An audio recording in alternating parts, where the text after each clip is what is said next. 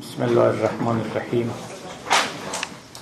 سلام عرض می‌کنم خدمت دوستان فروردین همگان خجسته بود در قصه وزیر مکار بودیم که می‌خواست امر رو بر مسیحیان مشتبه کند و آنها رو بفریبد در میان اونها تفرقه و تجزیه بیفکند. البته مولانا به ما گفت در ابتدا که امر الهی رو کسی نمی‌تواند با حیله و مکاری خود بشکند. من هم توضیحات مختصری دادم که نمی‌توان باور کرد که پیامبری بیاید و بانگی درف کند و دعوتی رو در میان مردم در اندازد و اونگاه کسانی راه او رو منحرف کنند و طرف امیال و احوال خود بکشانند در میان همون تفرقه ها همون انشعاب ها حقیقت موجود است. و گرچه به هر کسی پاره از آن می‌رسد همان مقبول است و در این عالم کسی به تمام حقیقت و حقیقت کامل دسترسی ندارد. باری داستان چنین پیش رفت که جناب وزیر مکار مکر خود رو کرد تومارهای مختلف نوشت به دوازده امیر داد و به اونها گفت که تعلیمات مسیح آن است و در حالی که تعلیمات متفاوت و متخالف بود و آنگاه برای تکمیل مکر خود رفت و خلوت گزید و رو نشان نداد. تا اینکه مورد سوال دیگران قرار نگیرد و این هم قطعه دوم مکر او بود. عاقبت هم چنون که در قصه خواهیم خواند خودکشی کرد و از دنیا رفت و تمام مسئولیت رو به عهده دیگران افکند. پاره که اکنون می‌خوانیم از این داستان وقتی است که مریدان آمدن در صومعه اون وزیر مکار و از او تقاضا می‌کنند که خلوت رو بشکنند و از انزوا بیرون بیاید. مکر کردن مریدان ببخشید مکرر کردن مریدان که خلوت را بشکن. حالا من از قضا وقت خوندم مکر کردن این سابقه داره بیست و چند سال پیش که من مصنوی رو تصحیح می‌کردم. این خطا رو کردن و این خطا اکنون در مصنوی من هست. مکرر کردن رو نوشتن مکر کردن. بد خوانده بودم نادرست. و الان شما ببینید یک چنان خاطره فراموش شده ای اینجا خودش رو بی اختیار نشان داد. مکرر کردن مریدان که خلوت را بشکن. جمله گفتند ای حکیم رخنجو این فریب و این جفا با ما مگو. چارپا را قدر طاقت بار نه بر ضعیفان قدر قوت کار نه. بیت اول معناش روشن از حکیم رخنجو یعنی حکیمی که به زوایا و خفایای امور راه دارد. رخنه ها رو می‌شناسد و میکابد. تقاضا کردن که با ما چنین سخن مگو. دفع مده. به قول مولانا ما رو رد مکن دست رد به سینه ما مزن. بعد از این اون چه که می آید یه ربطی به قصه نداره. گرچه که باز گویا گویا از زبان این مریدان است که با وزیر سخن می‌گویند اما حقیقتا جزو نکته های اصیلی است که در عالم تصوف و مخصوصا در مقام مریدی و مرادی به کار می رود یه نوع توصیه است به شیخ که وقتی که کسی تحت تربیت و تعلیم شما قرار می‌گیرد و اندازه ظرفیت او و قابلیت او از او تکلیف بخواهید بر او بار بنهید مسئولیت به دوش او بگذارید یا به او درس بدهید. هر نکته سنگینی رو با او در میان نگذارید هر عمل سنگینی رو از او نخواهید چون که به اصطلاح ساده خودمون پنچر میشه و به حال از دست میره و نمی‌تواند مسئولیت رو به جا بیاره. این قصه ها نه فقط در قصه تعلیم و تربیت های فیلسوفیانه رایجه در هر تعلیم و تربیتی رایج است که معلم باید حد شاگرد خودش رو بشناسه و همه چیز رو به او نیاموزه. فیلسوفان هم چنین می‌گفتند یعنی در اشارات بو علی سینا هست که می‌گوید که این سخنان ما رو این فلسفه ما رو فقط به اهلش بیاموزید نه به کسانی که اهلش نیستند یعنی قدرت منطقی برای تحلیل افکار دارن و ظرفیت این مباحث فلسفی رو دارن و الا بیش از اینکه سود ببرن زیان خواهند برد. این قصه از همه غیرتمندتر در این باب باید نام جناب ابن رشد اندلوسی رو برد خب ابن رشد از نظر عرب ها و اهل سنت آخرین فیلسوف مسلمان است. چون از نظر اونها با ابن رشد که تقریبا در قرن هشتم میزیست فلسفه به پایان می‌رسید. او یک عرستویی تمام ایار بود. بیش از این که در مشرق او رو بشناسن در مغرب می‌شناسن. یعنی ابن رشد رو غربی ها خوب می‌شناسن دربارش بسیار نوشتن. سالها و مدت ها پیش از این که مثلا راجع به ملا صدرا چیزی بدانند یا چیزی نوشته باشند چون به هر حال هرچه بود اندلوسی بود بالاخره مغربی بود و چندان مشرقی نبود. ایشان یک عرستویی تمام ایاره و چنان که می‌دانید یک کتاب بسیار منتقدانه و بیش از منتقدانه درشتگویانه علیه غزالی نوشته است. غزالی کتابی داره به نام تحافت الفلاسفه یعنی پراکنده تناقضگویی های فلاسفه و آقای ابن رشد که غیرت فلسفیش جنبیده کتابی نوشته تحت عنوان تحافت و تحافت یعنی تناقضگویی های اون آقای که ما رو به تناقضگویی متهم کرده. هیچگاه البته کتاب ابن رشد اونقدر رونق و جاذبه نیافت که کتاب غزالی به چند دلیل که حالا جاش اینجا نیست. از می شود که یکی از نکاتی که بارها تأکید می‌کنه جناب ابن رشد در این کتابش و در کتاب های دیگرش. یک کتاب دیگری داره به نام فصل المقال فیما بین شریعت و حکمت من الاتصال. این کتابش خیلی مشهور به انگلیسی هم ترجمه شده.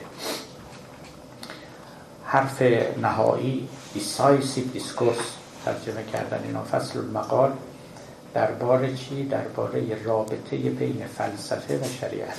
فیما بین الحکمت و شریعت من الاتصال.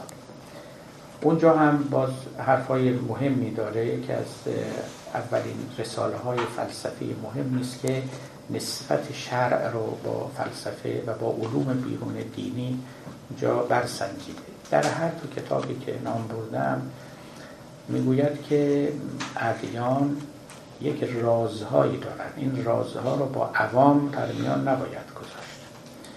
رازهاش رو ما فیلسوفان می‌فهمیم. صریحا این حرف رو می‌زنه. اگر به مردم گفته شود مردم ایمانشون پریشان میشن. لذا عامه مردم رو به شبهه نباید افکند. اون سخنان رو با اونها در میان نباید. غزالی رو به همین سبب مورد شدیدترین انتقاد قرار میده. میگه تو حرفهایی رو که باید در پس پرده خلوت گفت رازهایی است که اهل شریعت یا اهل حکمت دارن آوردی و در اختیار همگان نهادی. و از این طریق ایمان اونها رو ضایع می‌کنی. این و حتی اون معتقد است که رأیی که در شریعت هست از نظر او که مرتدان رو باید کشت میگه خیلی درسته. مال همین جهاست. کسانی که حرفایی می‌زنن که یا ارتداد آمیز یا دیگران رو به شبهه و ارتداد میافکنه اینا رو باید اصلا ریشهشون رو کرد. ایمان مردم رو نباید دست زد. مردم باید با ایمان خودشون ولو اینکه خطا در او هست ضعف هست و تناقض هست باید اونا بسازن زندگی کنن چون ایمان بیشتر برای پرکتیسه و اونا هم که عمل می‌کنن. اما وقتی که نوبت مسائل جدی و ظریف می‌رسه اونا رو دیگه باید با خواست در میان نهاد. خیلی او این قصه خواست و عوام رو جدی می‌گیره و رازآلود ماندن اندیشه های عرفانی و فلسفی رو و یکی از جرم ها و جریمه های غزالی رو این می‌دونه. حالا یه قصه ای هم هست که بد نیست گفته شود. دوستانی که آشنایی دارند اگر خونده باشن مرحوم میرداماد یعنی ملا محمد باقر استرابادی که شاگرد ملا صدرایش ببخشید استاد ملا صدرای شیرازی بود به مقلق نویسی شهره است. خیلی کتابهاش حقیقتا مغلق و عمدن همینا رو با اغلاق نوشته. به عربی و پر از لغات قریب و انشاء خیلی سخت. از اون ور شاگرد ایشون مرحوم ملا صدرای شیرازی رو بعضی ها امیر البیان خواندن یعنی در مقام نوشتن حقیقتا امیر است استاد زبردست است. با اینکه فلسفه می نویسه با یعنی هیچی از عمق مطلب نمی کاهد اما چنان سلطه ای داره بر زبان خصوصا زبان عربی زبان فارسی نه یه کتاب به فارسی نوشته خیلی هم خراب کرده. ولی در عربی استاد درجه یکه آدم واقعا کتابش رو می‌خونه مثل که یه متن ادبی داره می‌خونه. خب می‌دونید کسی علیه میرداماد در زمان خودش هیاهو نکرد بانگی بر نیاورد تکفیری نکرد. اما علیه ملا صدرا الا ماشاءالله به طوری که بیچاره مجبور شد شیراز رو ترک بکنه از اون شهر شاعرانه منبع رود الله اکبر اونا که قدس حافظ میگه اونا رو ترک بکنه بیاد بره یک قریه ده کوچکی نزدیک قم به نام ده کهک. اونجا زندگی کنه دیگه. ده سال اونجا در از عزلت و خلوت و دوری از خلق و دوری از شهر و اینا زندگی کرد چون اذیتش می‌کردن. حالا گفته که یک شب آقای ملا صدرا خواب دید استادش میر داماد رو گفت می‌بینی که با ما چه می‌کنن. امیر داماد به او همین رو گفت. گفت ببین من همین حرفا رو زدم اما تو هزار لفافه پیچوندم. فقط اهلش اونا که میکروسکوپ خاص داشتن اونا رو دیدن و فهم. تو اینا رو مثل نقل و نبات شیرین کردی در اختیار همه گذاشتی. باید انتظار داشته باشی بر تو بشورن. هر بچه بلنشه علیه تو اعتراض بکنه که چرا چنین گفتی چنان گفتی. این یه مطلبی بود یعنی واقعش در فضاهایی که قوقای عوام مرسوم بود خیلی خودسانسوری می‌کردن. حالا چه از فقیهان بترسند و چه از عوام بترسند. عوامی که گاهی همون فقیهان میشوراندنشون و میجنباندنشون. و یا از تکفیر اونها یا از آزار رساندن اینها. به قول اون شاعر چون شریعت بر حقیقت چیره شد روزگار فیلسوفان تیره شد. یا فقیهان تکفیرشون می‌کردن و سر اینا مجبور بودن که حرفاشون رو بخورن ناجویده بگن. جوری ادا کنن که بعدا بتوانن دفاع کنن. بگن منظور ما این نبود منظور ما اون بود. شیش پهلو مثل سیاست مداران یا هم شاعرانه خب شاعران ما هم همطور بودن دیگه. این حافظ این اون این حافظ. خب معلومه که اهل میگساری بوده. اما چنون راجع به می سخن گفته که بالاخره شما بعد از شیش قرن نمی‌تونین یقش رو بگیرین. بگید شما منظورتون کدوم بوده؟ هر شعرش رو بگیری یه شعر دیگه هم هست که می‌تواند جوری دیگری معنی بشه. و بسیاری از این مسائل که بر حال سخن در پرده می‌گویم. گفت جریده رو که گذرگاه آفیت تنگ است. پیاله گیر که عمر عزیز بی بدل است. اینطوری نه من بی عملی در جهان ملولم و پس ملالت علما هم ز علم بی عمل است. خلاصه مطلب این است که این قصه هم عارفان ما را آزرد. هم فیلسوفان ما را آزرد. کسانی که این وسط خیلی آزاد بودن فقیهان بودن. فقیهان واقعا در طول تاریخ فرهنگ اسلامی سلطنت می‌کردن و همه رو زیر دست و زیر مهار خودشون داشتن. کافی بود که به لبی تر کنند و سخنی بگویند و به مریدها و به عوام تا زندگی رو بر کسی تلخ کنند و زهر کنند و حتی زندگیش رو بستانند. و خیلی از این حیث ما زیان کردیم. من هر چی فکر می‌کنم که نقش فقیهان در دوره بلند تاریخ و تمدن اسلامی چه بوده بسیار نقش منفی بوده.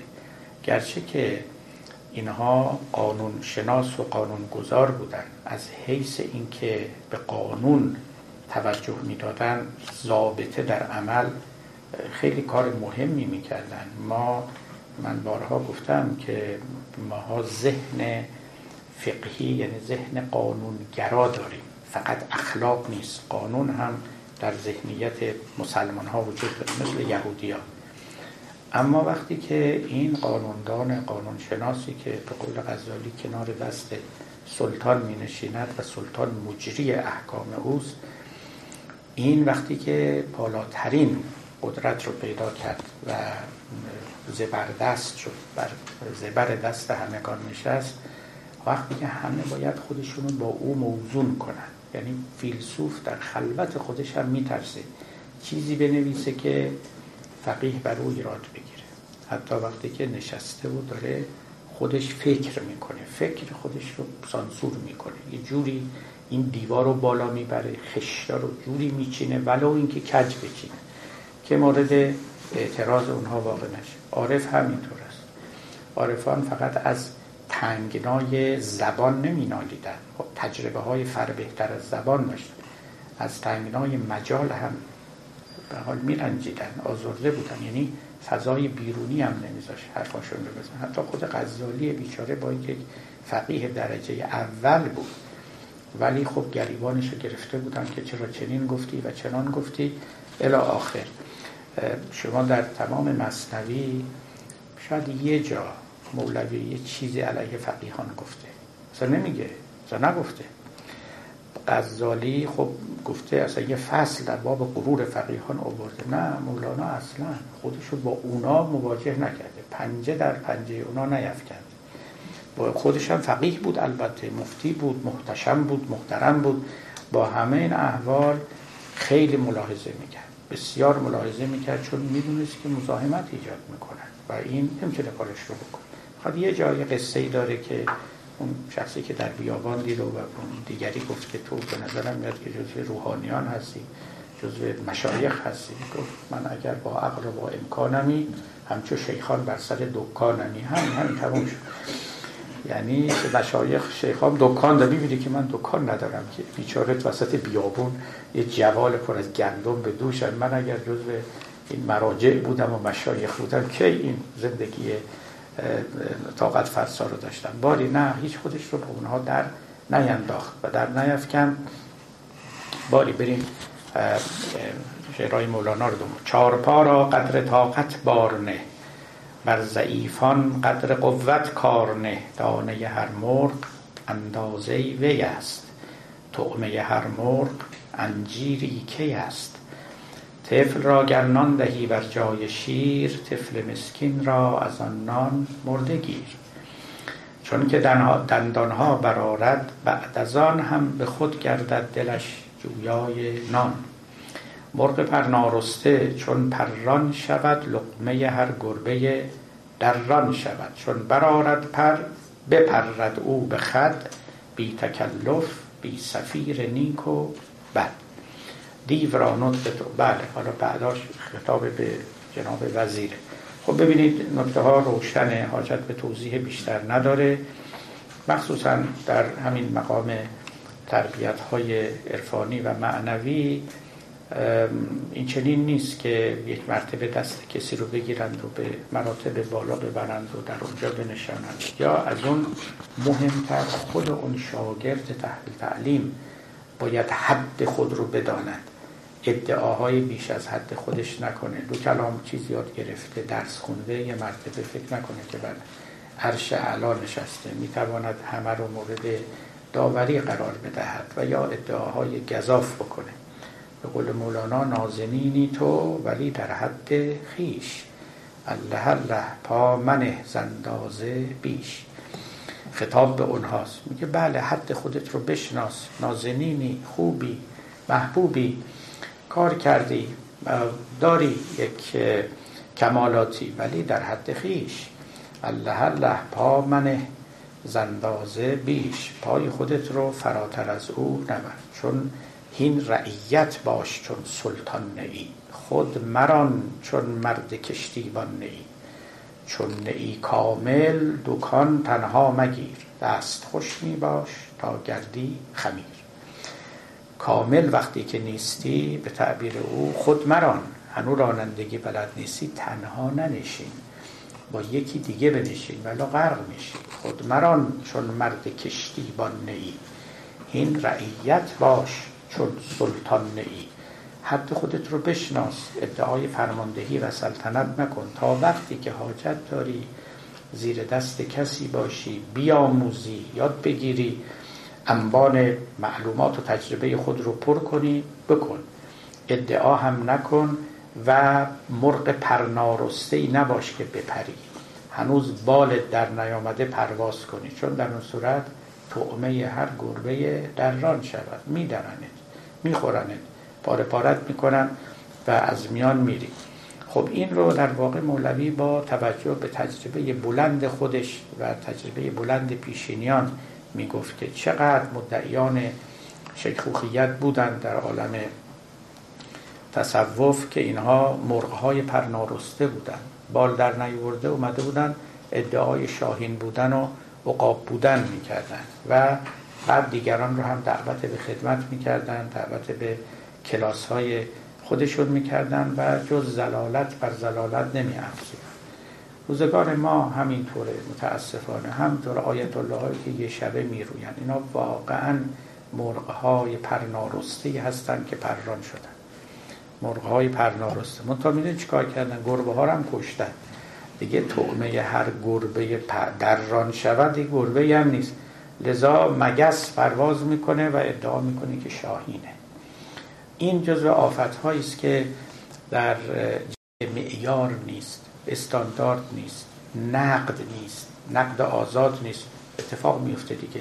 هر مگسی می‌تونه ادعای شاهین بودن بکنه. هر کودکی می‌تونه ادعای علامه بودن بکنه. این چیزی که خب امروز هم ما شاهدشیم. در زمانها همیشه بوده. ببخشید. طفل را گرنان دهی بر جای شیر طفل مسکین را از آن نان مرده گیر. این در واقع معلمانه. مطلب سنگین رو به کسی که هنوز ظرفیت درک و فهمش رو نداره نگو. مثل این میمونه که طفل شیرخوار را نان بدهی غذا بدهی. غذای بزرگان و در اون صورت موجب مرگ اون طفل مسکین خواهد شد. چون که دندانها برارد بعد از آن هم به خود گردد دلش جویای نان. وقتی که دندان دار شد خودش دنبال غذا میاد و شیر رو رها می‌کنه. مرغ پر نارسته چون پران شود لقبه هر گربه درران شود. چون برارد پرد پرد او بخد. بی تکلف بی سفیر نیک و بد. حالا دوباره خطاب به جناب وزیر است. دیو را نطق تو خاموش می کند. گوش ما را گفت تو هش می کند. باز هم البته از زبان مریدان است ولی خب از زبان مولاناست به شمس. گوش ما هوش است چون گویا تویی. خشک ما بهر است چون دریا تویی. بی تو ما را بر فلک تاریکی است. با تو ای ماهین این فلک باری کی است؟ صورت رفعت بود افلاک را معنی رفعت روان پاک را. صورت رفعت برای جسم هاست جسم ها در پیش معنا اسم هاست. خب ای استاد ای معلم ای شیخ تو بگو تا دیگران سخن نگویند دیوان اهریمنان ساکت بشوند. خفه بشوند گوش ما را گفته تو هش می کند. گوش ما رو هوشیار می‌کنه یادتون باشه در همونجا که مولانا در باب نطق آب و نطق خاک و نطق گل می‌گفت گفت اینها چی هستن محسوس حواس اهل دل و بعد طبیعت زمین ماده. می‌گوید که ما سمیعیم و بسیریم و خوشیم با شما نامحرمان ما خاموشیم. شما صدای تسبیح ما رو نمیشنوید. برای اینکه گوشتون هوشیار نیست. ما رو نمی‌بینید. چشمتون هوشیار نیست.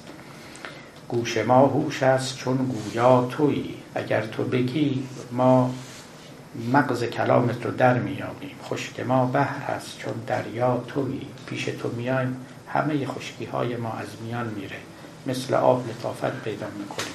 خودمون رو شستشو می‌کنیم در تو. آلودگی هامون رو می‌بریم. با تو ما را خاک بهتر از فلک ای سماک از تو منور. تا سمک سماک یک constellation یک مجموعه ستاره‌ای است که در آسمان است. دو سه تا سماک هم داریم مشهوری ترینش سماک رامح یعنی یک تیرانداز که نیزهی به دست نیزه انداز نیزهی به دست داره. سمک هم در عربی که می‌دونید به معنای ماهیه. و خب در افسانه های قدیم این بود که زمین بر دوش یک قهرمانی است و این قهرمان روی یک ماهی ایستاده ماهی هم در روی آب دریای بزرگی که زیر زمین است. اون زمین اونی که زمین روی دوشش بود در افسانه های یونانی اطلس می نامیدن باری سمک یعنی اون زیری ترین نقاط جهان. سماک هم یعنی اون مرتفع ترین خلاصش اینه. سماک تا سمک یعنی از آسمان تا زمین. بله. با تو ما را خاک بهتر از فلک ای سماک از تو منور تا سمک.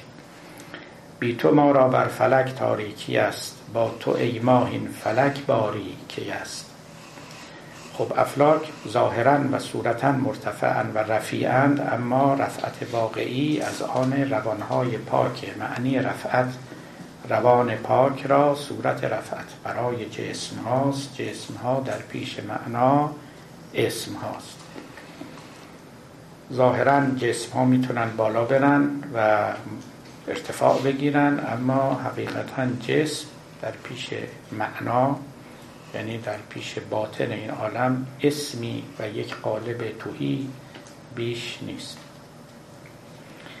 جواب گفتن وزیر که خلوت را نمی شکنم گفت حجت های خود کوته کنید پند را در جان و در دل ره کنید. گر امینم متهم نبود امین. گر بگویم آسمان را من زمین گر کمالم با کمال انکار چیست ورنیم این زحمت و آزار چیست. گفت این حجت ها رو کوتاه کنید این دلایل رو برای من نیاورید.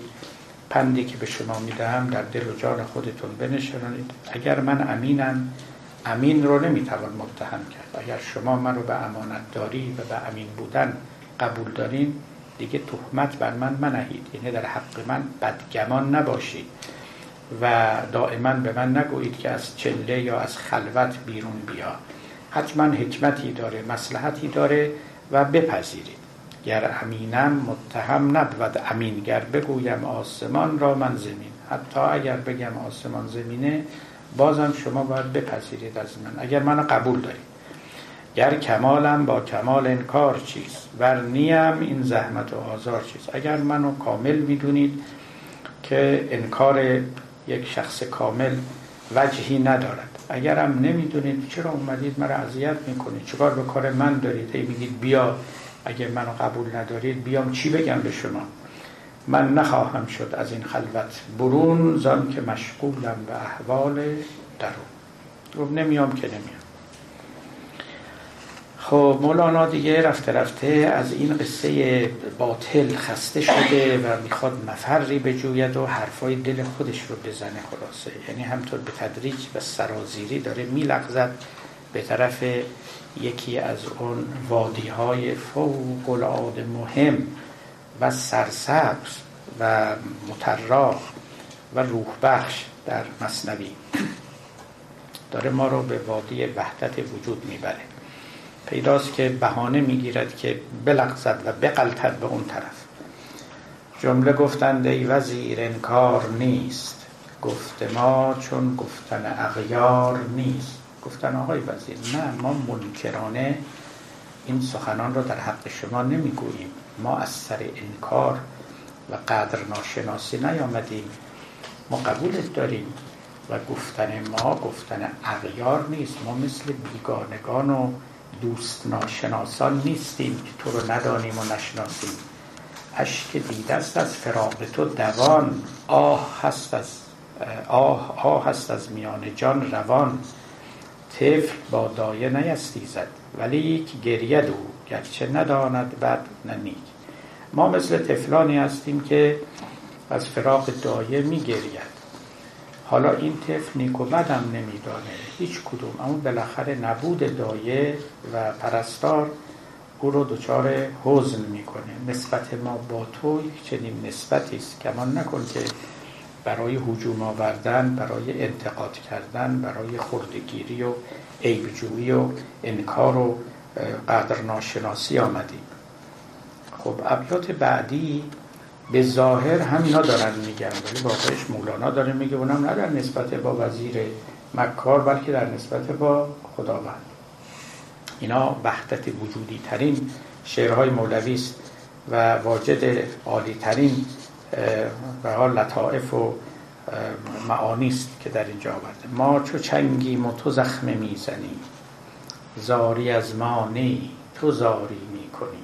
ما چو ناییم و نوا در ماز توست ما چو کوهیم و صدا در ماز توست ما چو شطرنجیم.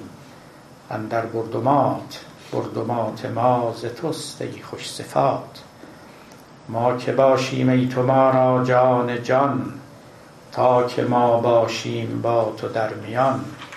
ما عدم هاییم و هستی ها نما. یا ما عدم هاییم هستی های ما تو وجود مطلقی فانی نما ما. همه شیران ولی شیر علم حملشان از باد باشد دم به دم. حملشان پیدا و ناپیداست باد اون که ناپیداست هرگز کم مباد. باد ما و بود ما از داد توست هستی ما جمله از ایجاد توست. لذت هستی نمودی نیست را. عاشق خود کرده بودی نیست را. لذت انعام خود را وا مگیر. نقل و باده و جام خود را وا مگیر. ور بگیری کیت جستجو کند. نقش با نقاش چون نیرو کند. منگر در ما مکن در ما نظر اندر اکرام و سخای خود نگر. ما نبودیم و تقاضامان نبود. لطف تو ناگفته ما می شنود نقش باشد پیش نقاش و قلم عاجز و بسته چو کودک در شکم. ادامه پیدا می کند این ابیات و می بینید که چقدر فاصله داره با مطالبی که قبلا مولانا گفت و چگونه ناگهان مثل یک قواسی که تا کنون بر کنار دریا ایستاده بود و سخنانی می‌گفت چشمش به آب میفته و وارد آب میشه و حالا گفتگوها و رازگویی های عاشقانه او با آب آغاز می شود که جان من تویی حیات من تویی تراوت من تویی سبزه من تویی همه چیز من تویی. تا دوباره سرش رو از آب بیاره بیرون یه نگاه به ساحل بیاندازه و بگه عجب ما قبلا اونجا بودیم. بریم حالا اونجا بیستیم یعنی دنباله قصه رو بگیم اینجا الان اون قواسی غریب مولاناست که البته عمری رو در این دریا قواسی می‌کرده. ببینید نسبت آدمی رو با خداوند نسبت آدمی آگاه رو با خداوند. یه جمله ای داره محیدین عربی. خیلی جالبه. میگه فاصله ما با خداوند فاصله آگاهی است فاصله علمی است. یعنی ما نمی‌دونیم به خدا وصلیم ولی وصلیم همین. فاصله ما با او فاصله است از جنس دانستن و ندانستن. بدانیم و ندانیم ما اوییم و او ماست و ما با هم متحدیم در یکدیگر در تنیده ایم اینه. اما یه عده رو می‌دونن و یه نمی‌دونن ولی بدانیم یا ندانیم قصه اینه. فاصله ما لذا با او یک پرده از جنس جهل یا علم. از اینکه این قصه رو فهمیده باشیم یا نفهمیده باشیم. منتها این علمی هم که در اینجا او می‌گوید و همه این بزرگان می‌گویند منظور علم ذهنی نیست. یعنی این نیست که یک کسی بیاد و به ما بیاموزد. مثل همین کلماتی که بنده اینجا گفتم یا عباراتی که محیدین در کتابش نوشته نه این کافی نیست که اون پرده برداشته بشه. گرچه یک هشدار یک تنبیه بسیار عالی تکان دادن است که عجب ما تو دریاییم و نمی‌دونیم تو دریاییم. خلاصه حرف محی الدین این است. ما داریم اکسیژن تنفس می‌کنیم و نمی‌دونیم داریم اکسیژن تنفس می‌کنیم. ما تحت جاذبه زمین هستیم و نمی‌دونیم تحت جاذبه زمین هستیم. ما فشار نزدیک یک کیلو بر سانتی متر مربع روی بدن ما و شانه های ما هست اما نمی‌دونیم به همچی فشاری هوایی روی شانه های ما هست. بسیار چیزایی هست که ما در او قوتوریم واقعا قوتوریم اما نمی‌دانیم که قوتوریم و این قوتوری هم چنان است که اصلا رگ و ریشه حیات ما اونجاست. یعنی ما اگه تنفس نکنیم یه دو سه دقیقه دیگه رفتیم تمامه. و بنابراین می شود که قصه اینطوری باشه که آدمی از یک امر بسیار حیاتی که وجود او و عدم او در گروه اوست قافل باشه. حالا جناب محی الدین مولوی و خیلی های دیگه معتقدن نسبت ما با خداوند چه نسبتی است. ما در او قوتوریم. قوتوریم. نه مجازن حقیقتا. اصلا شما ذره فاصله بین خودتون و خدا فکر بکنید. اصلا از وادی توحید بیرون افتادید. اون شرکه. چون یعنی فکر کردید که در جهان جز خدا موجودات دیگری هم هستن. در حالی که حقیقت توحید این است که جز خدا هیچ موجود دیگری وجود نداره. نه اینکه خدا یکیست موجود یکیست. این معنای توحید است. نه اینکه خدا یکیست موجود یکیست. یک موجود بیشتر نداره. این سخنان است که ملا صدرا خیلی به سراحت میگه محیده و همه این عرفای ما تجربه وحدت اینه. تجربه می‌کنن. اینکه یک موجود در عالم بیش نیست به قول مولانا و ملا صدرا و باقی شعونه و نعوته بقیه هم صفات او افعال او شعون و نعوت او هستن الی آخر. این علم یه وقت این علم به اصطلاح ذهنی یا تحصیلی مدرسی و مکتبی است. در همین حدی که بنده ارز کردم. اما یه وقت است که این آگاهی یک آگاهی شهودی می شود. یعنی شما این رو میچشید درست مثل اینکه شما می‌دونید این شیرینی شیرینه ولی یه وقت هم شیرینی رو بر میدارید و می‌خورید. این چنین فرقی است.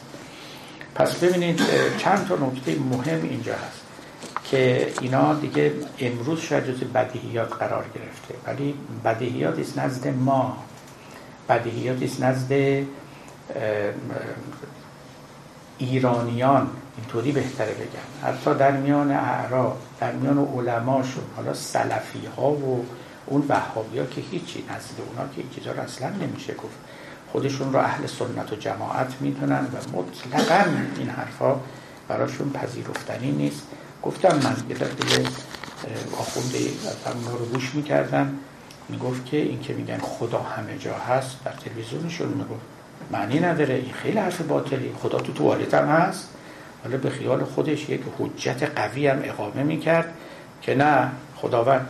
حالا ببینید اون حرف کجاست و من می‌دونم اون معتقد خیلی هست خیلی ها اونجوری فکر می‌کنه حالا اون خیلی به شکل حال شلخته ای اینو ادا کرد. می‌تونست این رو زیباتر بیان کنه. اما اعتقاد همینه. خدا همه جا هست یعنی چی؟ خدا در ما هست یعنی چی؟ ما در خدا هستیم یعنی چی؟ بسیار حرفای سنگین و قلیزی است. خیلی ثقیل این حرفا. ولی ما به برکت این عارفانی که داشتیم اینا رو سهل کردن برای یعنی من الان اینجا برای شما این رو میگم و شما هم حرف حالا رو میگم میپذیرید. ولی خیلی هم عجیب و غریب نمی‌دانید بالاخره توی فضای ما اینها بود. در خود ایران حالا گفت ای به جمله بگفتی هنرش نیز بگو. که از کسانی که واقعا فضا رو باز کرد خود آقای خمینی بود در این زمین. و عقیده داشت به این حرفا. و تو سخنرانی هاش این نکته ها رو می آورد. یا دست کم کسانی که این نکته ها رو می‌گفتن می‌دونستن ایمنی دارن. برای اینکه اون که در صدر نشسته خودش همین علائق رو داره. گرچه که هم تفسیرش رو قطع کرد هم به من گفت که درس مصنوی رو قطع کنم گفت آخوندا خیلی اعتراض می‌کنن. با همین احوال ما در ایران یک زمین حاصل خیزی برای این اندیشه ها داشتیم. عطار، مولوی، جامی از می شود صناعی عارف ملحادی سه اینا همشون این حرفا رو زدن. زدن. تقریبا به صورت بیپروا هم زدن. این یعنی ابتدا در لفافه می‌گفتن همچین نرم نرم بعدا دیگه صداشون هم بلند شد. و گفتن دیگه یعنی حقیقت رو بیان کردن. صد جور مثال زدن صد جور تمثیل آوردن برای که فهمش آسان بشه تو ذهن بره و بنشینه و خوشبختانه نشسته. فقه که مورد اعتراض این عارفان بود دقیقا همین بود. جلوی این حرفا رو می‌گرفت. و شما می‌دونید یا آقای مکارم الان هستن و رسالشون هم هست که اینایی که قائل به وحدت وجودن حالا یه قیدی گذاشته به معنا و راج الى وحدت الموجود اینا کافرن و اینها مرتدن. یعنی می‌دونید وقتی که فقیهانه در این مسائل شما نظر کنید همینه. در حالی که از یه عارف بپرسی میگه اون مشرکه. میگه توحید ناب همین است که من میگم ولی الله فی ما ولی ناس فی ما یعشقون مذاهبو مردم شیوه های مختلفی برای عشق ورزی با حقیقت دارن. بعضیا به پوستش می‌رسن بعضیا به مغزش می‌رسن بعضیا به هیچ کدومش نمی‌رسن. دیگه حالا رزق هر کسی چیزیست. باری ببینید این در ابتدای دفتر دوم مولانا میگه که وقتی من میگم خدا بی صورته خدا واحده اینو هر کسی نمی‌تونه بگه. اگر تو تجربه کردی و کشف کردی بی صورتی رو اون موقع می‌دونی نامصور یا مصور گفتنت خیره باشد بیز صورت رفتنت. میگه تو اصلا وارد این بحث نشد تو اینکه بی صورتی رو تجربه نکردی اصلا این حرف نمی‌دونی یعنی چی. بی خودی نیا بگو خدا با صورت بی صورته و خودت رو گرفتار نکن. اول اینو باید دریافته باشی. در دلت و در عمق جانت اون وقت می‌فهمی داری چی میگی. و بعد بیا به میدان دستکم در مقام اعتقاد یا دفاع سخنان مقبولی بگی. حالا ببینید چند تا مثال اینجا داره مولوی می‌زنه. این مثال ها هم هیچ کدوم البته مطابق با اصل نیست نباید هم باشه. فقط مثل همون انگشت اشاره است که از توی او باید ما ماه رو ببینیم. به خود انگشت نگاه نکنیم. و این مثال ها متفاوت هم هست. یعنی هر کدوم یه درکی رو به ما میده. اولیش اینه که ما چو چنگی ما تو زخمه می‌زنی. زاری از ما نی تو زاری می‌کنی. این صدایی که از چنگ در میاد یا منی که چنگ صفت در دستان تو قرار دارم و تو زخمه می‌زنی و مینوازی به ظاهر چنگ صدا می‌دهد. از اون تارها و سیمه ها صدا برمیخیزه. اما هم می‌زنی تو هم می‌خونی. هم نواختن با توست هم صدا برآوردن یا به قول مولوی زاری کردن. زاری از ما نی. تو زاری می‌کنی. من حالا یک نکته در باب اینها دارم که بعدا میگم.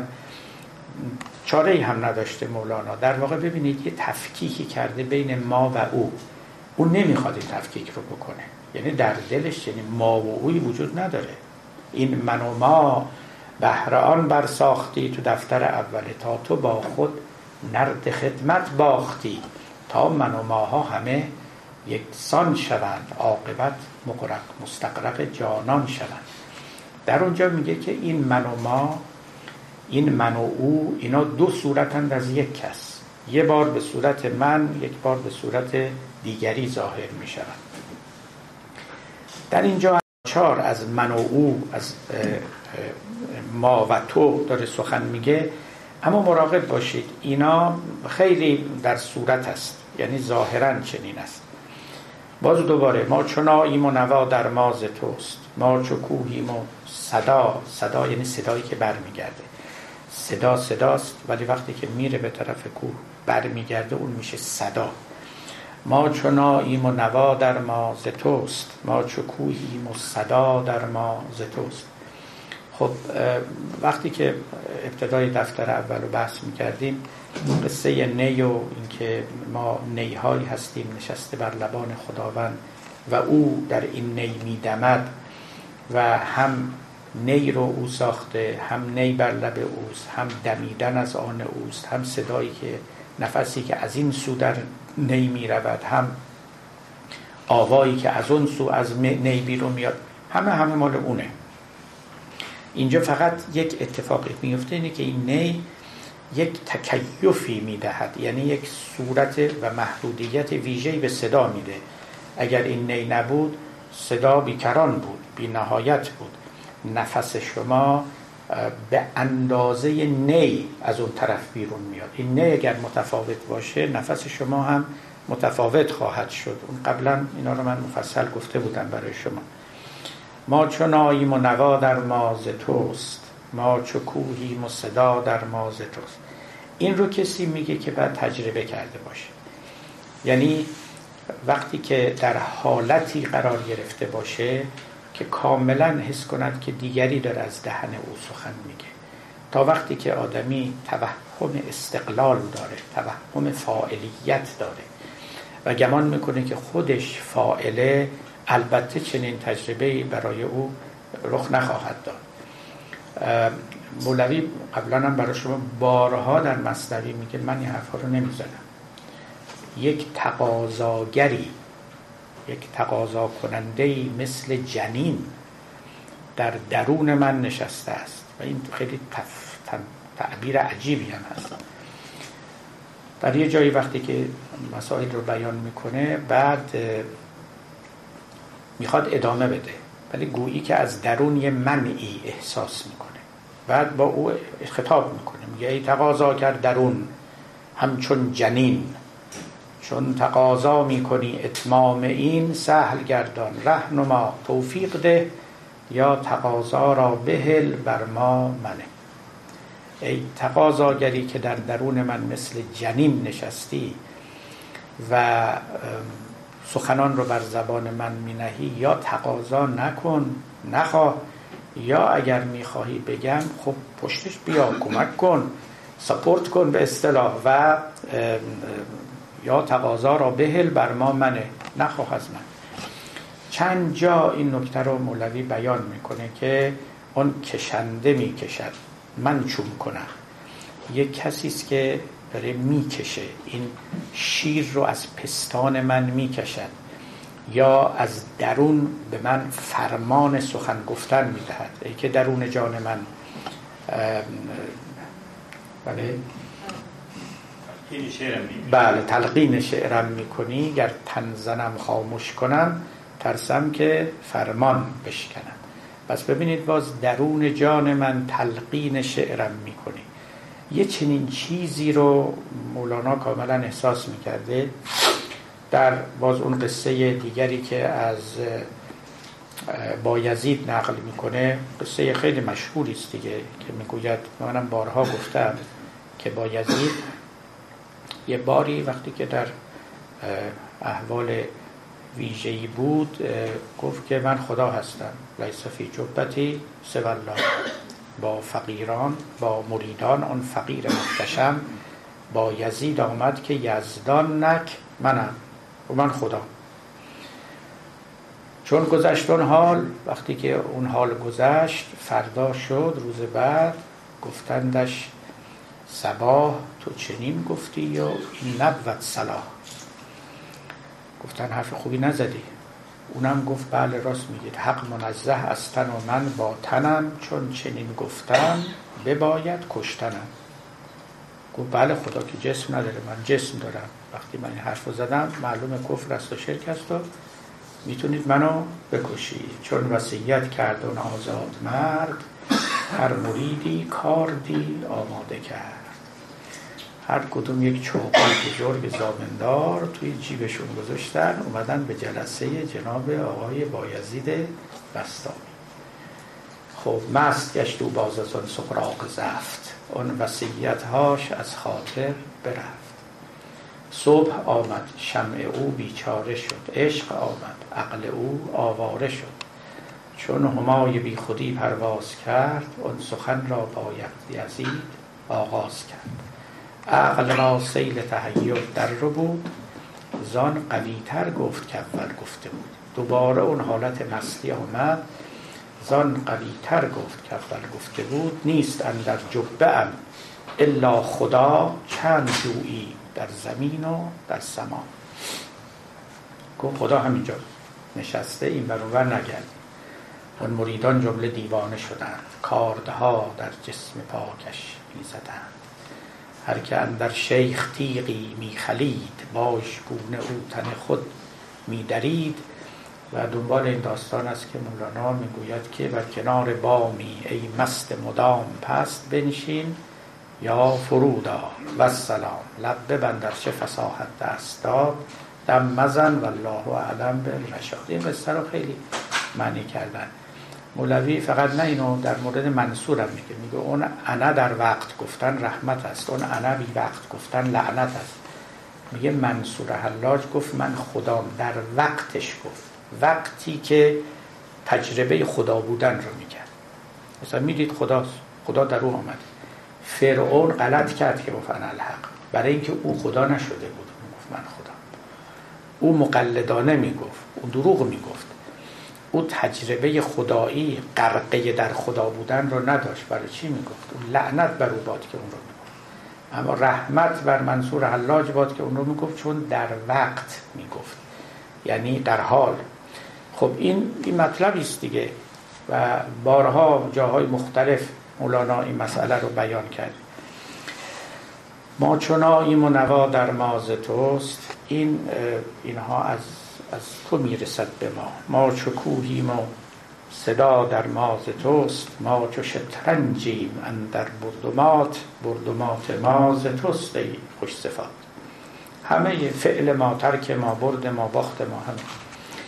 ما که باشیم ای تو ما را جان جان تا که ما باشیم با تو در میان. اصلا ما کی هستیم که بگیم یکی تو یکی من؟ در کنار تو ما هم باشیم. مگه میشه همچی چیزی؟ دیگه وقتی که تویی موجود بی نهایت بی نهایت دیگه. اگر در کنار او یه موجود دیگه باشه معنی اینه که او بی نهایت نیست. با نهایته نه؟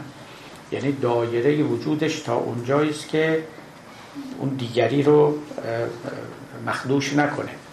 اما وقتی بینهایت شد بینهایت همه چیز رو فرا می‌گیره در خودش. و هیچ جایی برای یک موجودی بیرون از خودش نمی‌گذاره. چون که گفتم اون منافات با بینهایت بودن داره. و اگر ما در مورد خداوند همطور که همه متکلمان و فیلسوفان قائلن قائل به لا تناهی باشیم یعنی نامتناهی بودن در اون صورت باید غیر رو نفی بکنیم. غیر خدا موجودی نمی‌تونه باشه چون منافی بینهایت بودن اوست. این یه استدلال خیلی روشن هم هست. ما که باشیم ای تو ما را جان جان جان جان یعنی اون مبدع حیات ما. جان ما به منزله تنیست که تازه خودش یه جان می‌خواد. تا که ما باشیم با تو در میان ما عدم هاییم و هستی های ما تو وجود مطلقی. فانی نما. این شعر یک ورژن مشهورتری هم داره. ما عدم هاییم و هستی ها نما. تو وجود مطلقی هستی ما. اون چنین هم خونده شده. اما خب نسخه صحیح همینه. ما عدمیم واقعا. عدمیم. ما نیستیم. ما هیچیم. این عدم در اینجا به معنای عدم فوق ماده نیست. اینجا عدم یعنی خود عدم. نیستی. ما عدم هاییم و هستی های ما تو وجود مطلقی فانی ما. هستی ما توی اصلا ببینید این خیلی مطلب مهمی است من اینو شاید هم قبلا گفتم براتون.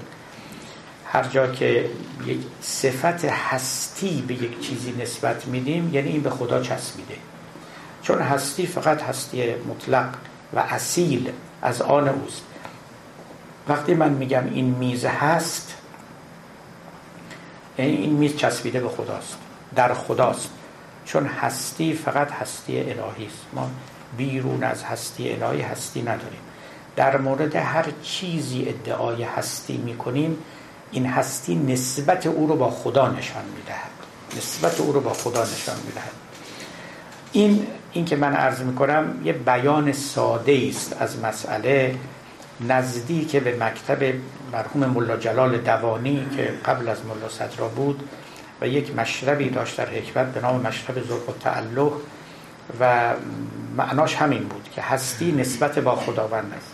من دقیقا به معنا به کار نمی‌برم اگر کسانی از دوستان با مکتب مرحوم ملا جلال دوانی آشنا هستن این من ظاهر سخن من اونه ملا صدرام یه مدتی بر مکتب ملا جلال دوانی بود ولی بعدا رئیس رو عوض کرد.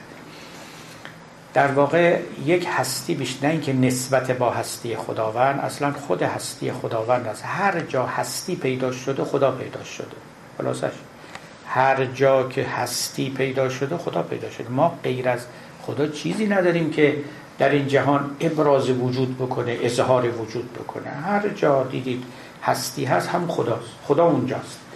منتها خب خداوند تجلیات مختلف داره. الی آخر که دیگه بحث هاش باز مثال خوب دیگرش. ما همه شیران ولی شیر علم. حملشان از باد باشد دم به اینو من خیلی میپسندم. چون ببینید مخصوصا نه که باد محسوس و مرئی نیست. دیده نمیشه. شیر علم در گذشته انواع پرچم ها بود. رو بعضی از پرچم ها اجده ها می بعضی از پرچم ها خورشید بود. خیلی از پرچم ها هم نشان شیر میگذاشتن روش که پرچم ایران هم اینطور خب شیر رو گفتن سلطان حیوانات هست و و وجودش اگه شما در خواب ببینید علامت فتح علامت پیروزی علامت جاه علامت سلطنت حالا به حال شیر رو روی پرچم ها میانداختند و جلوی لشکرها حرکت می‌دادند به نشانه پیروزی. خب وقتی که باد به این پرچم می‌خوره این شیر هم حرکت می‌کنه دیگه. و به نظر میاد که شیر داره حمله می‌کنه. ولی شیر کجا؟ حمله کجا؟ اونی که پشت اینه باده. ولی باد دیده نمیشه شیر دیده میشه. در واقع به قول مولوی ماها پرچم شیرای علمیم شیر علم در گذشته یک تعبیری هم بود در موارد دیگری تو شعرهای دیگری هست. برای اینکه کسی رو تخفیف کنن. مثل ببر کاغذی که امروز میگیم. فلانی ببر کاغذیه دقیقا این تعبیر رو در گذشته می‌کردن با شیر علم. فلانی شیر علم. یعنی حمله هاش همه حمله های بیهوده است. پشتش چینه یه باده. خودش هم مثلا شیر نیست. یه نقش شیره. ما همه شیران ولی شیر علم. ما به ظاهر شیریم مدعی شیر بودنیم صورت شیر داریم نقش شیر داریم شمشیر هم به دست داریم به ظاهر حمله می‌کنیم جلو میریم عقب میان یک جاهل هم ممکنه بترسه. گمان کنی شیر واقعی است که حمله ور شده ولی حمله ما از باده ما از خودمون هیچی نداریم. اگه باد بوزد ما حمله می‌کنیم. نوزد سر جامون تبرگیریم هیچ کاری نمی‌تونیم بکنیم. خلاصه اینه. خب حملشان پیدا و ناپیداست. باد. همین نکته مهم اینه دیگه. باد ناپیداست. من قبلا هم عرض می کردم یکی از دلایلی که شاعران ما از باد استفاده می‌کردن مخصوصا در متون و context های عرفانی یکیش اینه که نامرئیه یکیش اینه که بی صورته یعنی هیچ شکل ویژه ای نداره.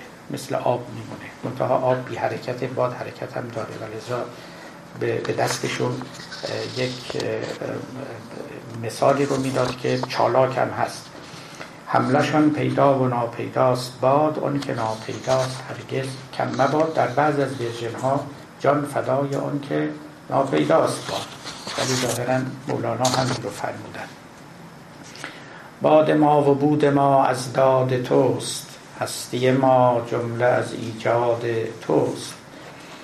ببینید باز نکته است در اینجا. این نکته ها رو خب بعدا وقتی که ملا صدرا باز کرد توی فلسفه تو حکمت متعالیه خودش نسبت علت با معلول تامه رو خوب خوب بیان کرد معلوم شد که معلول یعنی موجود همون عین ایجاده. این که میگه هستی ما جمله از ایجاد توست دو تا معنا می‌تونه داشته باشه. معنای ساده خب تو وجود دادی به ما ما هم هست. ایجاد تو باعث وجود ما شده. اما یه معنای عمیقتری هستش که وجود ما ایجاد توست. یعنی اگه تو این ایجاد و برداری ما دیگه وجود نداریم. هر لحظه ما رو ایجاد می‌کنیم.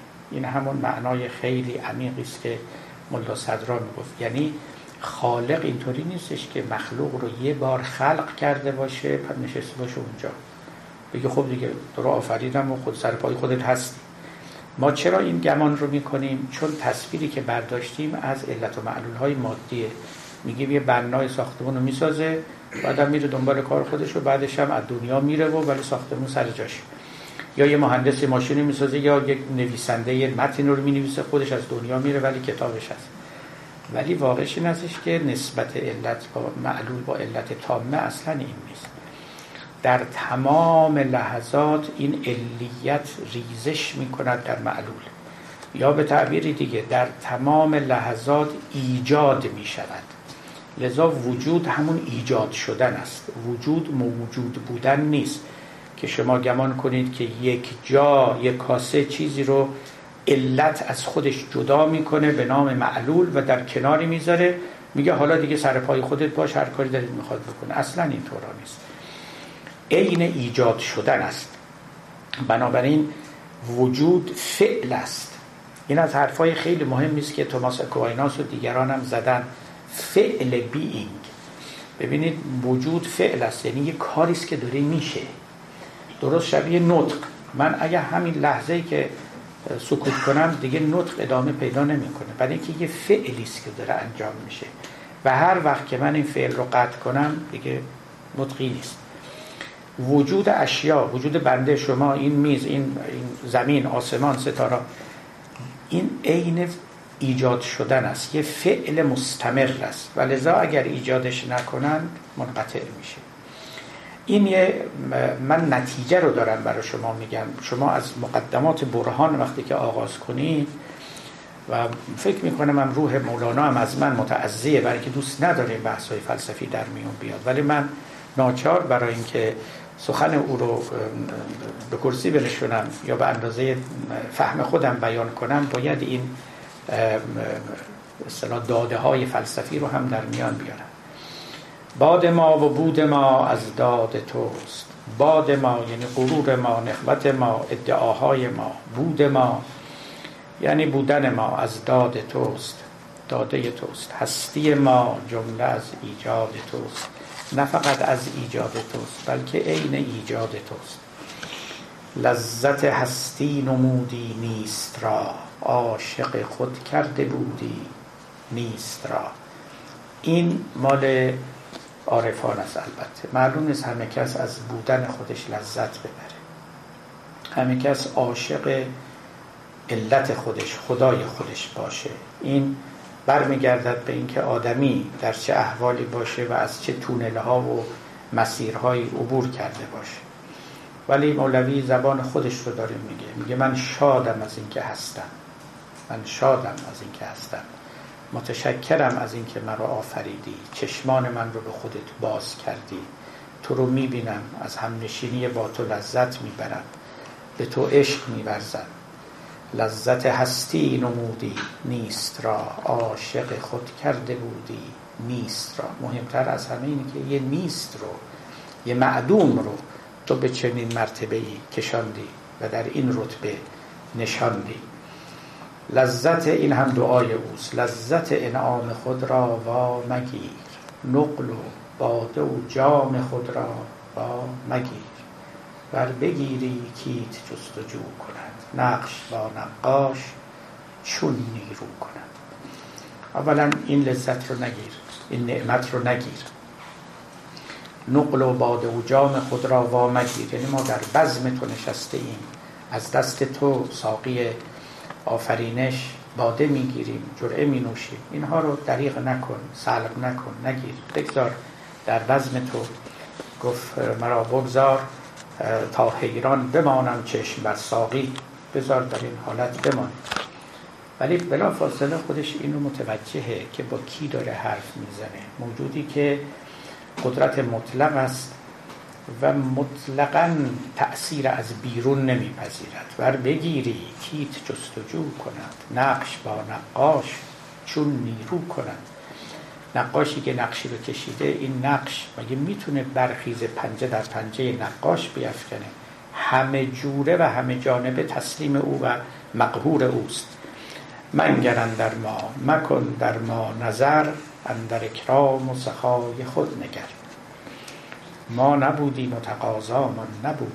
لطف تو ناگفته ما میشون خب چند جا مولوی این مطلب رو داره. وقت ما رو به پایانه بلکه پایان گرفته است. من یه اشارتی بکنم تا بعد شاید در وقت دیگری بسته بیشتری بدم. ببینید خب بدیهیست ما نبودیم. موجودی که نیست هیچی نداره. من جمله تقاضا هم خواهش هم نداره هیچی نداره. مثل اینکه بگیم چیزی که نیست خب وزن نداره مثلا رنگ نداره. خب بله هیچ صفتی هم نداره. ما نبودیم و تقاضا ما نبود.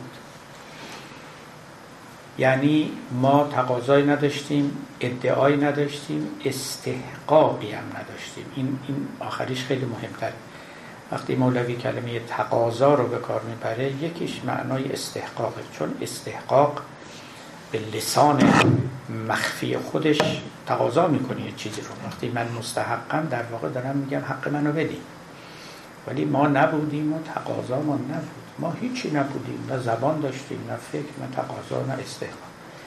اینو مولوی برای چی میگه؟ جاهای دیگه هم از کردن بارها میگه. گاهی کلمه قابلیت رو به کار می‌بره. گاهی همین تقاضا رو به کار می‌بره. برای این میگه که بگوید آفرینش بر مدار عدل نیست بر مدار کرم است. خب این خیلی حرف مهم است و حرف درستی هم است برای اینکه عدل یعنی بر وفق استحقاق عمل کردن و دادن.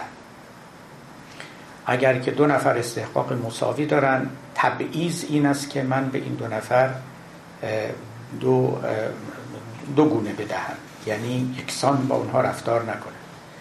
ظلم این استش که من به استحقاق شما اصلا نظر نکنم و حق شما رو نپردازم.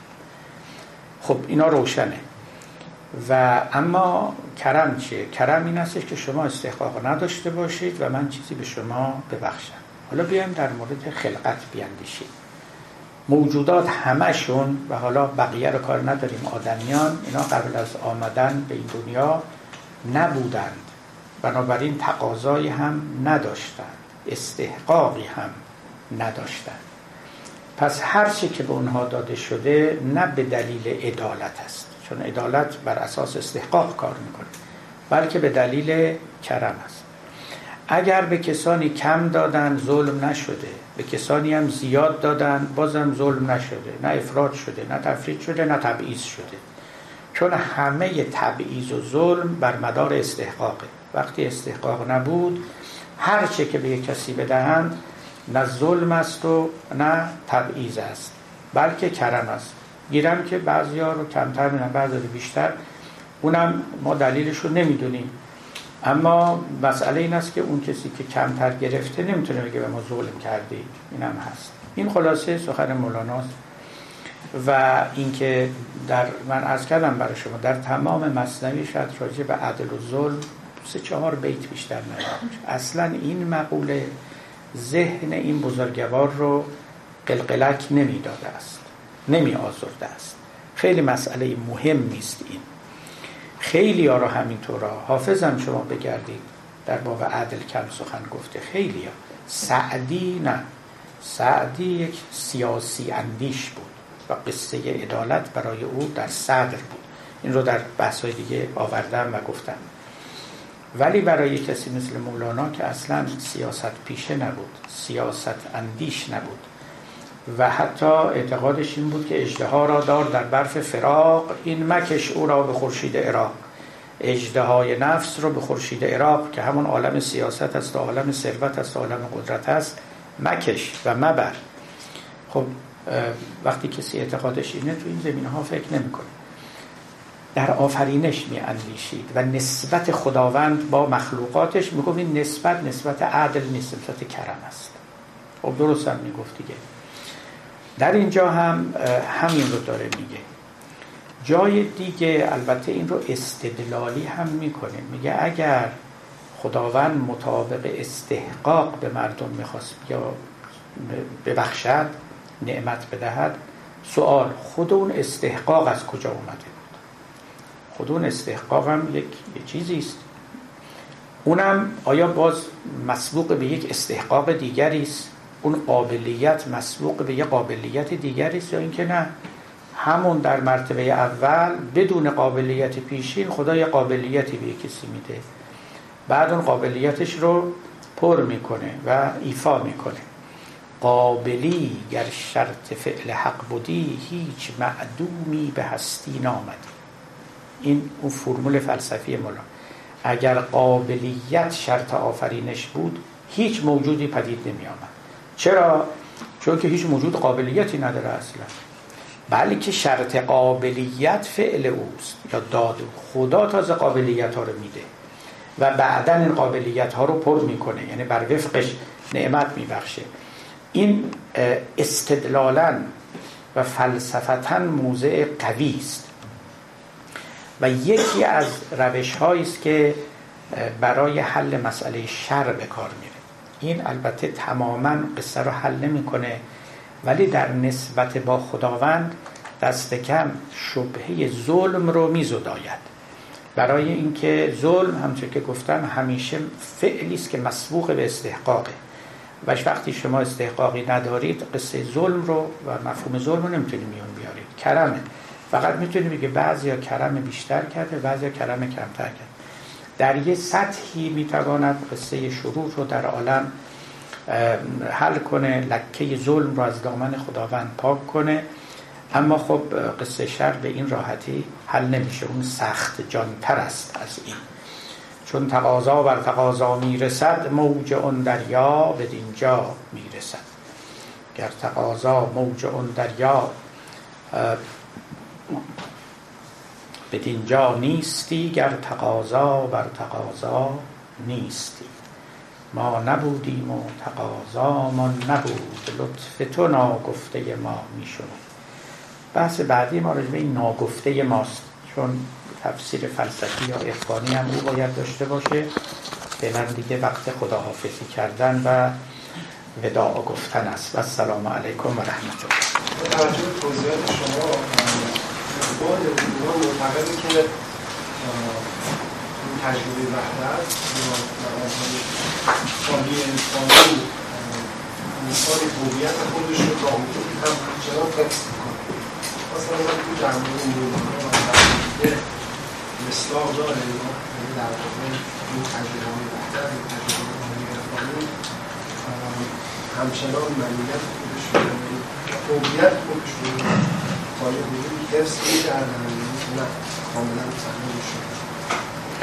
ببینید من از این اصطلاحی کمک می‌گیرم و می‌دونم این بحث ها هر وقت میشه. خب انواع سوال ها پیش میاره و باید هم پیش بیاره چون مفاهیم ظریف و قامزی هم هست و البته خود این بزرگان هم همه جوانبش رو نکاویدن در میان ننهادن. گاهی به یه اشارتی بسنده کردن و کار دیگران رو مشکل کردن. گفتش که خود آسان بشد و کار من رو مشکل کرد. این, این گاهی این چنینه. ببینید از این اصطلاح استفاده می‌کنم از دو اصطلاح طریقتی به اصطلاحی که حالی که مقام. این بزرگان میگن که تجربه های صوفیان یا عارفان ابتدا حاله. یعنی حال به معنای یک حالت موقت و گذران درست شبیه این که شما مثلا وقتی دارید غذا می‌خورید موقتا این مزه در دهان شماست روی زبان شماست. این حاله. اما پس از اینکه تجربه تکرار شد تکرار شد بدل به مقام میشه. مقام یعنی اقامت می‌کنه در شما. اصلا دیگه با شماست. ملکه می‌شود برای شما. به اصطلاح امروزی ها درونی میشه. دیگه شما واجد اون حال می‌شوید برای همیشه. درست؟ درست که حالا نه مثل قدری شبیه این که خب آدم یه وقتی چیزی رو که می‌خواد یاد بگیره خب هی تکرار می‌کنه با خودش هنوز خوب در ذهنش ننشسته. دیگه بعدا که خوب خوب خوب فهمید دیگه همراه اون میشه دیگه. همیشه کسی هم از او بپرسه می‌تونه جواب بده. این که خدا از زبان ما سخن میگه ما با او یکی هستیم. پرده همون آگاهی یا ناآگاهی پرده بیخبری برداشته بشه اینا حاله. یعنی موقتا رخ میده هیچ وقت مقام نمیشه. چون اگر مقام بشه یعنی اقامت بکنه در وجود شما زندگی ناممکن. میشه توجه کردید؟ یعنی همون خودباختگی و مستی و استقراق و اینها دست میده که دیگه آدمی پاک منعزل میشه. مثال خوبش در این باب که غزالی نقل کرده مثال توکله میگه توکل چند حالت داره؟ یکیش همینه که شما چنان متوکل بر خدایید یعنی خودتون در دستان او می‌بینید که کلمیت بین یدی القصال مثل مرده در دست قصال انصافا اینجوری خودتون رو حس می‌کنید. مرده اصلا بی فاعلیت ولی این رو میگه حاله یعنی یه وقتی به یه کسی دست میده. برای چند لحظه این معنا رو می‌فهمه و میچشه. اما مقام اینه که شخص متوکل میشه. یعنی این تجربه ها به اون میآموزد که یه تکیهگاهی تو این عالم وجود داره و آدم باید به اون متکی باشه. یا این تکیهگاه رو در خودش پدید میاره و احساس می‌کنه. در این سخنان مولانا هم همینطوره. یعنی من دست کم این رو می‌فهمم. یعنی منافاتی با سخن اقبال لاهوری نداره. که فهمیدن این مطلب تجربه نادر و موقتی و گذرایی که برای آدمی پیدا میشه مثل اینکه شما یه لحظه حس کنید که توی دریا افتادید در حال غرق.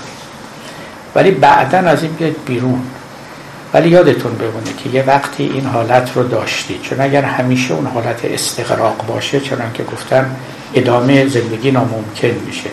اما اینو می‌فهمید که حقیقت عالم یک چنین چیزیست اینجوریه. متکی به غیر است و آویزان است.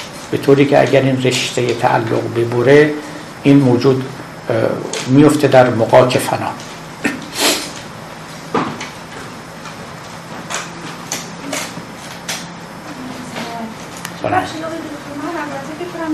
جواب سوالم رو با این توضیح که دادیم گرفتم ولی مطمئن بشم همینی که مثلا مولانا میگه من شادم یا من از اینکه هستم و تو رو می‌بینم و بهت عشق میبرزم خوشحالم.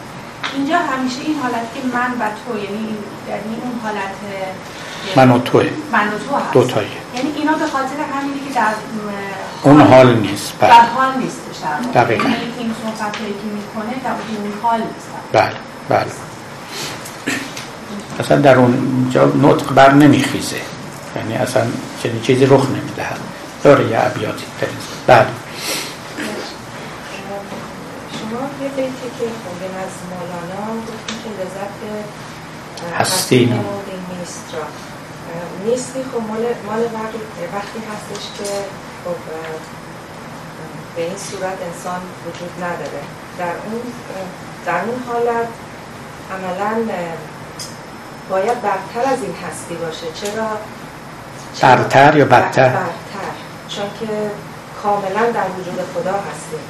چرا وقت این صورت ما رو میگه که لذت هستی نمودی نیست را؟ منظورم تونستم میگم چون وقتی نبودیم در, در خدا بودیم دیگه. کاملا در خدا کاملا یکی بودیم. ولی وقتی الان هستیم حالا در مواقعی من و تو داریم. همجوری که هم شما گفتیم هم مجدان اشاره کردش خب باید اون نیستی زیباتر از این هستی باشه. چرا؟ بگه که لذت هستی نمیده نیست. نه اون نیستی ما قبل از وجود از کردم ولی من بعدا باید راجع به لطف تو ناگفته ما میشنود اونجا بعد من بگم. ما به صورت به قول همین حکیمان اعیان ثابته بودیم. یعنی در صورت علمیه الهیه بودیم. استقلالی نداشتیم و در بسیار در مرتبه علت وجود داشتیم نه در مرتبه معلول. ما الان در مرتبه معلول وجود داریم. یعنی اون علت بست پیدا کرده تومارش باز شده و ما از دلش بیرون اومدیم. و الا همه موجودات به یک وجهی در صور علمی ذات باری بودند و هستند. ما وجودمون مراتب داره. در این مرتبه ما یه لذت های می‌بریم. یه احوالی داریم که در اون مرتبه نداریم و نداشته ایم و هر مرتبه از وجود حکمی دارد گر حفظ مراتب نکنی زندیقی این خلاصه مطلب تا بعدا. اگه چیزی بیشتر از این بود میگم برات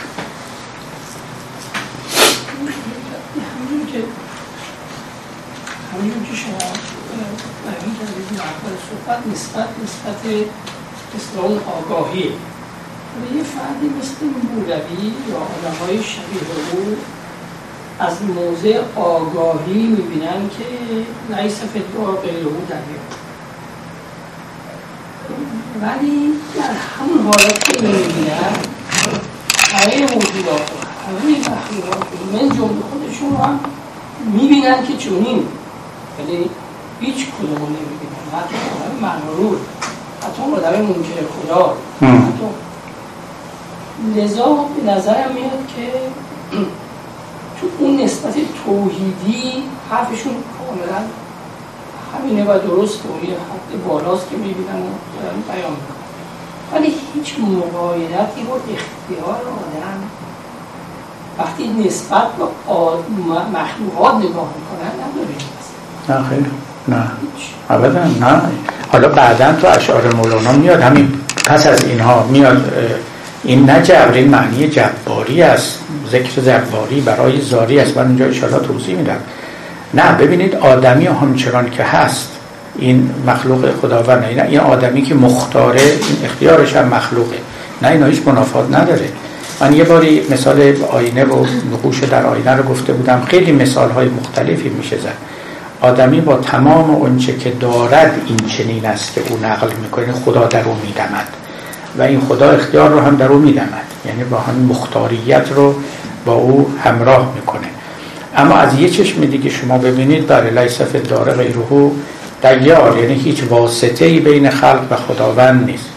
ولی یه قصه خیلی خوبی داره مولوی که می‌گوید که وقتی که خداوند می‌خواست آدمی رو خلق بکنه ملائکه رو این ملائکه مقرب رو. اول جبرائیل رو فرستاد. گفت برو از زمین یه کفی خاک بگیر و بیار که بعد من گل کنم و بدمم و آدم بشه. اومد و پیش خاک و و زمین خیلی گریه کرد تضرع کرد. گفت نکن پاره تن منو نکرد نکن نکن. انقدر گفت که دل جبرئیل به رحم آمد و برگشت رفت پیش خداوند و گفت نتونستم دیگه. خداوند اون ملک دیگر میکائیل رو فرستاد. اونم اومد باز با تضرع و گریه زمین رو برو شد. باز دلش به رحم اومد برگشتن.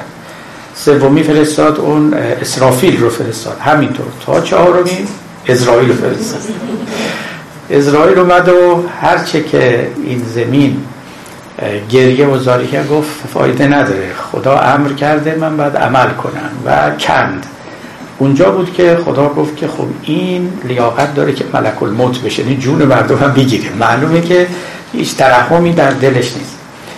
بعد خب اسرائیل این کارو کرد و این فرمان رو به جا آورد و رفت پیش خداوند. و یه گله این کرد. گفت خدایا خب عجب تسکی به ما دادی عجب مسئولیتی به ما دادی که جون مردم رو بگیریم تا روز قیامت.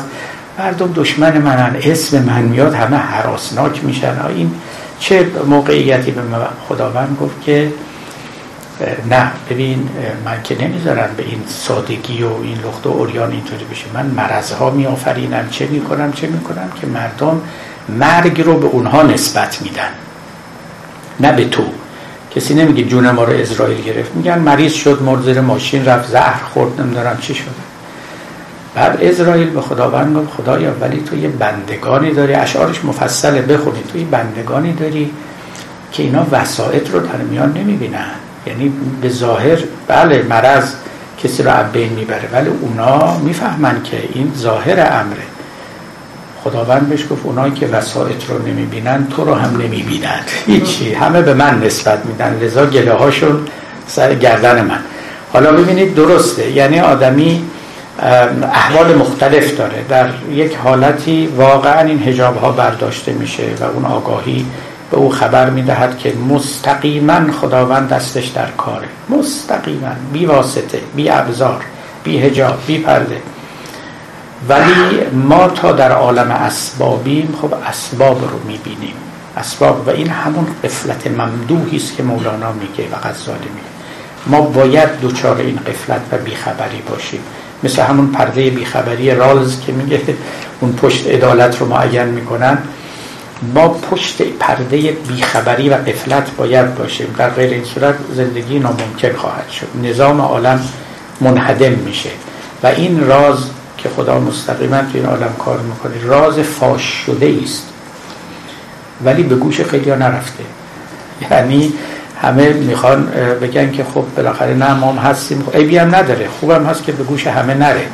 چون اگر بره و وقتش آفاتی دارد. در این حال یک حقیقت بسیار فاخر و فخیمی است که حقیقت توحید هم در اونجاست همگان رو به خدا می سپاریم و السلام علیکم.